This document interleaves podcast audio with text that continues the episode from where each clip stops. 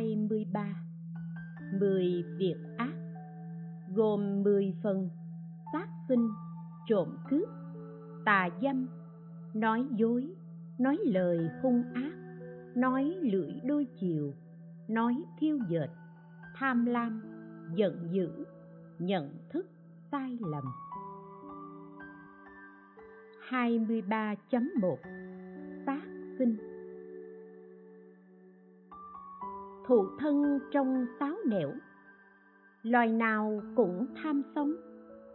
Nhận hình của trời đất Thì tất cả đều sợ chết. Mặc dù chúng sinh sinh lên thác xuống trong muôn loài, trí ngu đổi thay nghìn mối.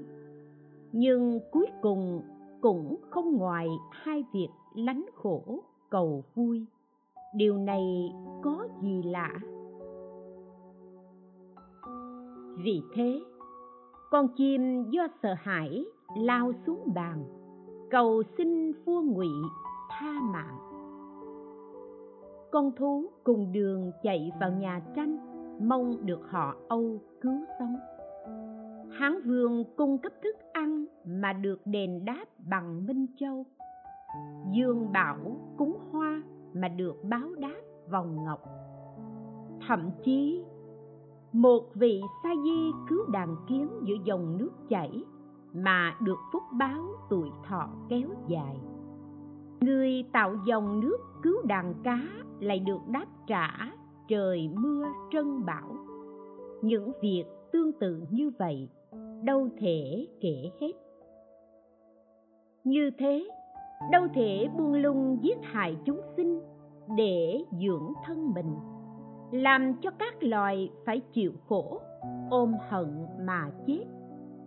Đến nỗi đất tuy rộng thênh thang, nhưng chúng không có chỗ để trốn tránh.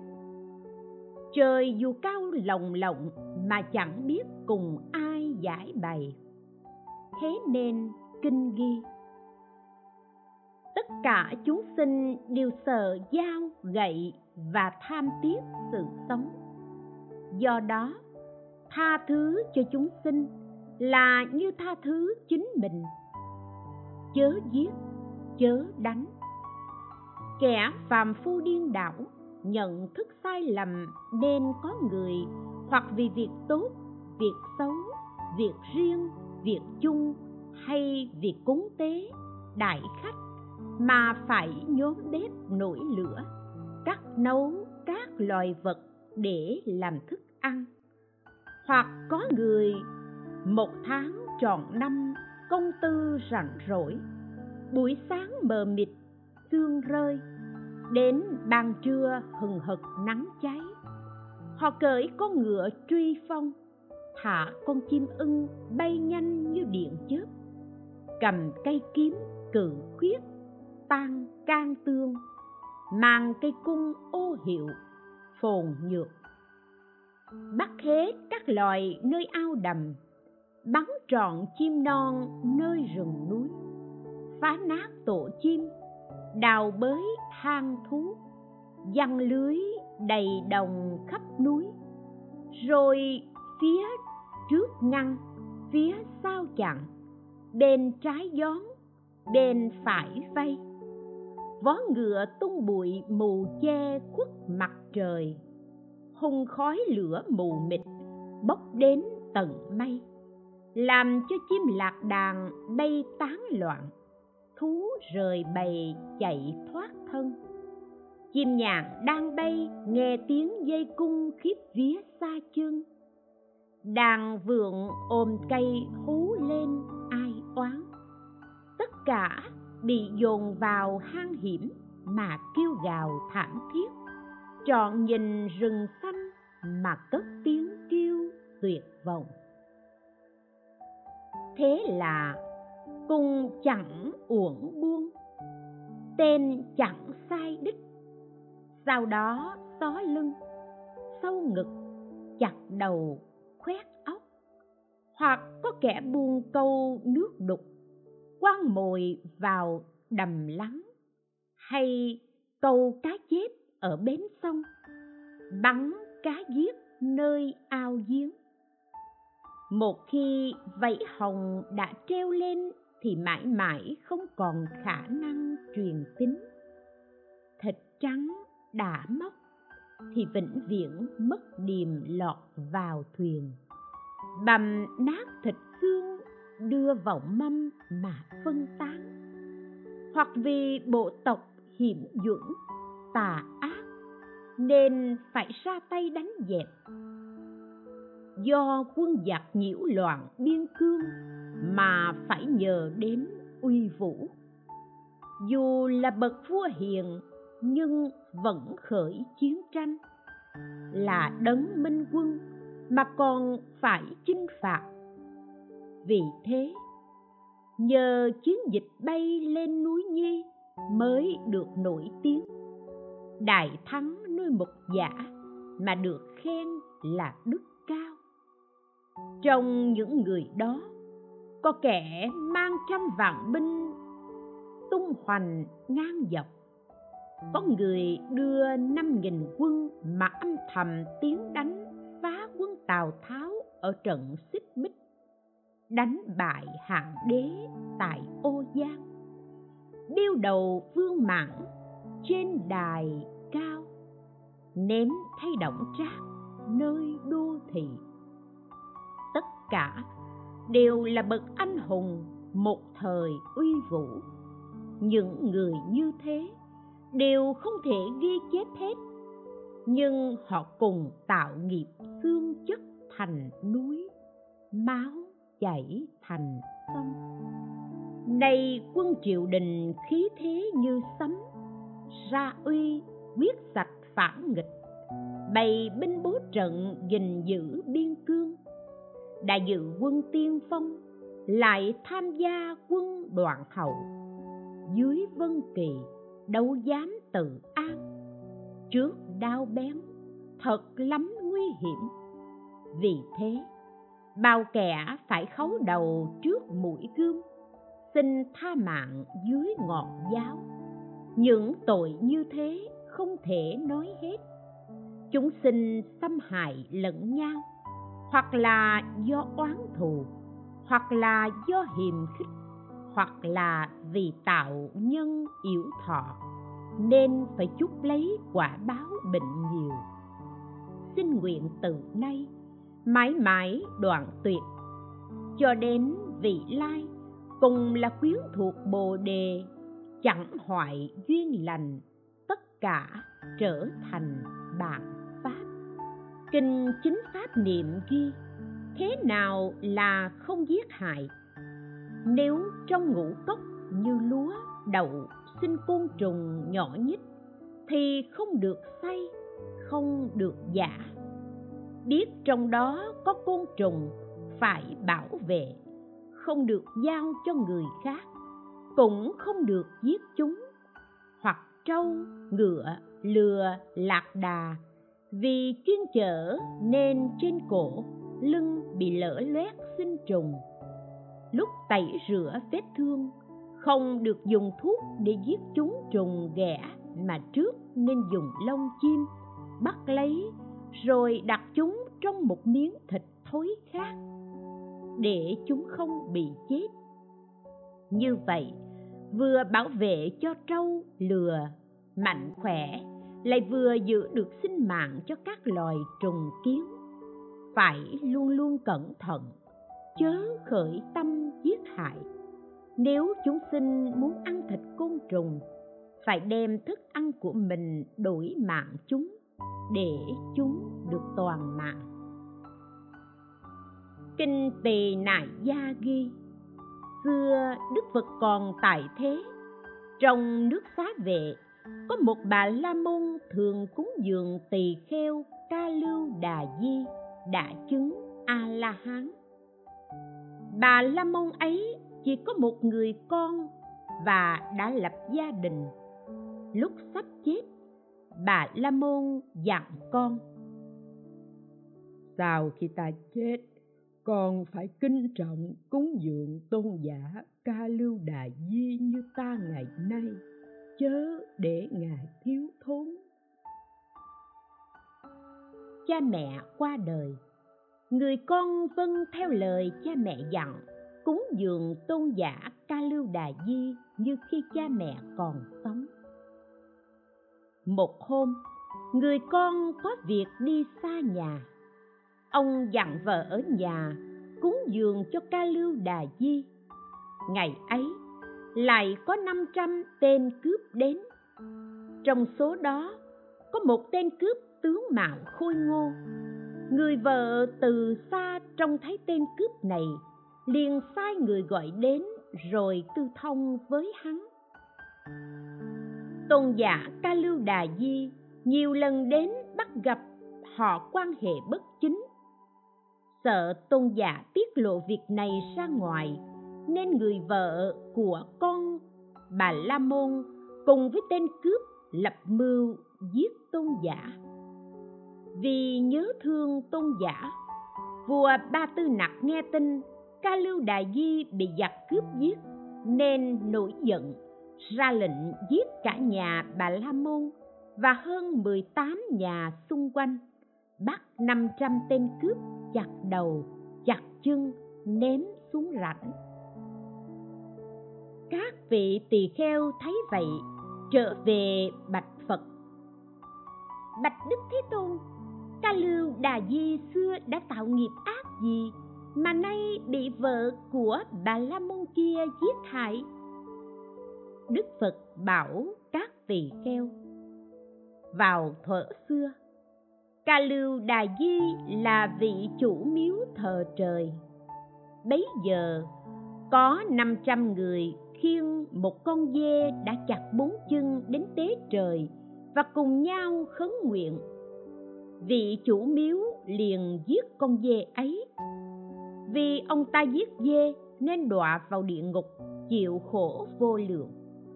Vị chủ miếu thuở xưa, nay chính là ca lưu đà di tuy tôn giả đã chứng quả a la hán nhưng do ác nghiệp đời trước chưa hết, nên nay phải chịu quả báo này. Còn về lúc ấy, nay chính là người vợ của vị bà la môn năm trăm người chặt chân dê khi xưa, nay là năm trăm tên cướp bị vua chặt chân. Đức phật bảo các tỳ kheo nếu người giết hại sẽ bị quả báo không bao giờ mất. Kinh hiền ngu ghi, xưa phật còn tại thế, trong thành xá vệ có một trưởng giả tên là lưu kỳ di. Ông có bảy người con, tất cả đều đã lập gia đình. Vợ của người con út tên tỳ xá ly bà là người có đủ tài đức và thông thạo mọi việc. Lưu kỳ di đem cả gia nghiệp của mình giao phó cho con dâu.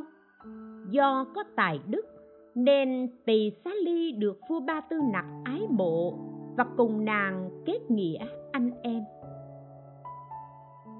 Sau đó, nàng mang thai. Đến ngày khai hoa nở nhụy thì sinh ra ba mươi hai trứng mỗi một trứng nở ra một người con trai. Lớn lên, những người con của nàng tướng mạo xinh đẹp, sức mạnh phi thường. Một mình có thể địch cả nghìn người. Khi đến tuổi lập gia thất, họ đều cưới con gái của gia đình hiền lương giàu sang trong nước. Một hôm, tỳ xá ly thỉnh phật và chúng tăng về nhà cúng dường sau khi nghe đức phật thuyết pháp, cả nhà đều chứng quả tu đà hoàng. Chỉ còn người con út vẫn chưa chứng đắc. Ngày nọ, người con út cưỡi voi dạo chơi, gặp con của thừa tướng đang đi trên cầu.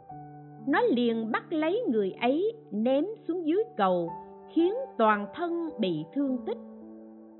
Người con thừa tướng trở về báo với cha thừa tướng nói với con. Người này không những cường tráng lấy cái thân với vua chúng ta khó dùng sức thắng được họ phải dùng mưu để báo thù. Ông liền lấy bảy báo làm ba mươi hai cái roi ngựa lại dùng thép rèn thành dao bén lồng vào trong roi rồi tặng cho ba mươi hai người con của tỳ xá ly, mỗi người một chiếc roi. Con của nàng đều rất thích, vui vẻ đón nhận mà không chút nghi ngờ. Họ thường mang bên mình kể cả mỗi khi ra vào chầu vua. Theo phép nước, người đến gặp vua không được mang theo vũ khí, vốn đã lập mưu, nay cơ hội đã đến thừa tướng thấy họ cầm roi liền sàm tấu với vua. Tâu bệ hạ, những người con của tỳ xá ly tuổi vừa thành niên, lại cường tráng, một người địch lái nghìn người. Nay họ lại mưu tính ám sát vua, nên mỗi người đều cầm dao giấu trong roi ngựa, xin vua xác minh. Vua liền sai người khám xét, quả đúng như lời khai báo. Tin là thật.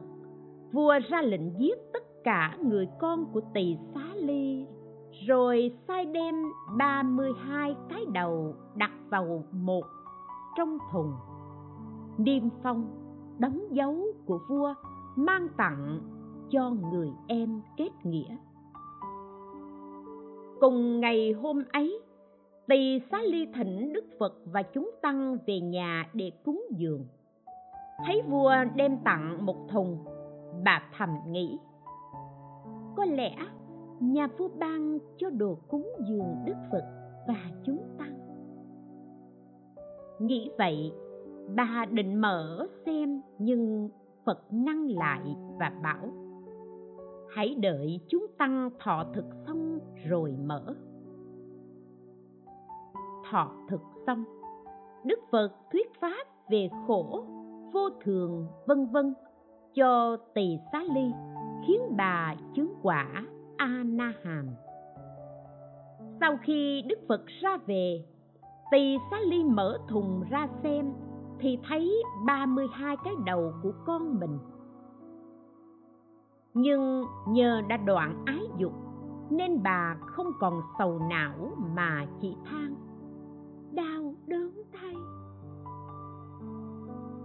Con người sinh ra rồi phải chết, đâu được sống mãi, trôi nổi trong năm đường khổ như thế sao vợ của ba mươi hai chàng trai cùng họ hàng thân thích, biết được việc này đều căm phẫn, thét. Vua vô đạo lâm giết người lương thiện. Thế rồi họ tập hợp binh mã, kéo đến báo thù. Vua hay tin hoảng sợ, chạy đến chỗ phật. Họ lại đem binh bao vây tinh xá kỳ hoàng. A nan thấy vua giết ba mươi hai người con của tỳ xá ly khiến cho họ hàng thân thích của họ, kéo đến báo thù, liền chắp tay bạch phật. Bạch đức thế tôn vì nhân duyên gì, ba mươi hai người con của tỳ xá ly bị vua giết. Đức phật bảo a nan vào thời quá khứ, có ba mươi hai người trộm một con trâu, rồi dẫn đến nhà một bà lão cùng nhau giết ăn. Bà lão vui vẻ mang dụng cụ ra để giết. Khi sắp hạ dao con trâu quỳ xuống xin tha mạng. Nhưng mọi người quyết định giết. Trâu liền thề, các người nay giết ta, đời sau ta sẽ không tha cho các ngươi. Họ giết rồi cùng nhau nấu ăn. Bà lão ăn no nê, vui vẻ nói, từ trước tới nay ta đi ăn cổ chưa có khi nào ăn ngon như hôm nay. Đức phật bảo a nan, con trâu lúc ấy nay là vua ba tư nặc. Những người trộm trâu đây chính là 32 người con của tỳ xá ly. Bà lão thuở nọ nay là tỳ xá ly. Vì giết trâu nên những người này trong năm trăm đời thường bị người giết vì vui theo nên trong năm trăm đời bà lão thường làm mẹ của những người kia. Và khi con bị giết lòng mẹ đau buồn vô hạn. Nay người mẹ ấy nhờ gặp được ta nên chứng quả Anaham. Vợ và người thân của 32 người kia nghe Đức Phật nói như thế, trong lòng không còn oán hận, mỗi người tự nói. Những người này do đời trước gieo nhân, nay phải gặt quả. Việc giết một con trâu mà nay phải chịu quả báo như thế huống gì giết nhiều sinh mạng ba tư nặc là vua của chúng ta vì sao chúng ta lại oán giận muốn giết ngài thế rồi họ liền quỳ trước vua xin ăn năn xin chịu tội. Qua câu chuyện vua cũng vui vẻ bỏ qua, không bắt tội. A nan bạch phật, bạch đức thế tôn, những người con của bà tỳ xá ly nhờ tu phúc lành gì mà nay được khỏe mạnh, giàu sang, lại được gặp phật và chứng quả? Đức phật dạy, quá khứ thời phật ca diếp có một bà lão dùng các loại hương hòa với dầu rồi đem đi sơn tháp. Trên đường đi, bà lão gặp 32 người, bà khuyên họ cùng đến sơn tháp. Sơn tháp xong, họ đồng phát nguyện nguyện chúng tôi đời đời sinh ra nơi nào cũng được giàu sang, quyền quý thường làm mẹ con với nhau và được gặp đức phật đắc đạo. Vì thế, từ đó đến nay, trải qua năm trăm đời, họ thường sinh vào dòng dõi tôn quý, luôn luôn làm mẹ con với nhau. Ngày nay gặp đức phật, họ đều chứng đắc đạo quả. Bài kệ về chính báo. Giết vật, lòng dạ vui vào ngục sầu than khóc nước dơ rưới xuống chân, đồng sôi rót vào miệng. Núi dao hầm lửa bén phanh thay xương thịt tan. Triệu năm vạn mối sầu, đau lòng không kể hết. Bài kệ về tập báo. Xác sinh đọa bốn đường, chịu khổ ba nẻo ác. Rồi được sinh làm người ốm đau lại yểu số tật bệnh nhiều khốn khổ, mạng sống rất mong manh. Nếu là người có trí, chớ buông lung giết hại.